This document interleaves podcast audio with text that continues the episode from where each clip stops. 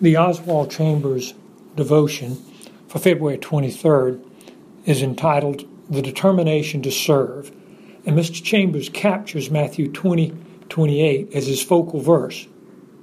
And, and he only captures a portion of it. He takes that first portion the Son of Man did not come to be served, but to serve.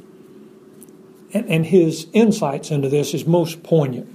He, he takes us to the Apostle Paul and how Paul points out that he, Paul himself, is a bondservant.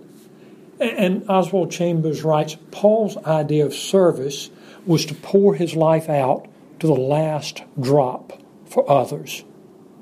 And, and whether he received praise or blame made no difference. As long as there was one human being who did not know Jesus, Paul felt a debt of service to that person until he did come to know Christ. And then Mr. Chambers writes, but the chief motivation behind Paul's service was not love for others, but love for his Lord. Now, he has his finger now on the pulse of biblical doctrine.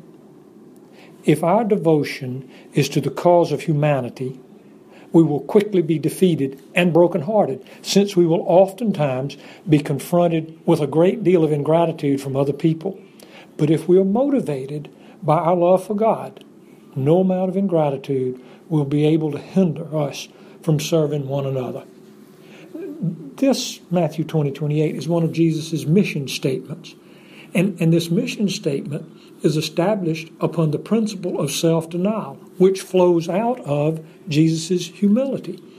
Do you remember when the Philippian jailer was converted that he took Paul and Silas in that very hour and washed their wounds and brought them into his house and set food before them?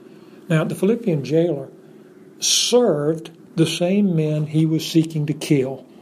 And his service verified his surrender to Jesus as Lord. My friends, God's standard of measure places the highest value upon the most sacrificial service. Jesus intended to, and he did, example for the entire world the value of giving until one has no more to give.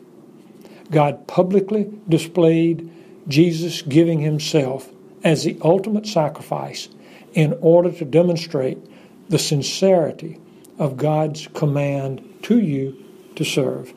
Now, look at you, look at your own life.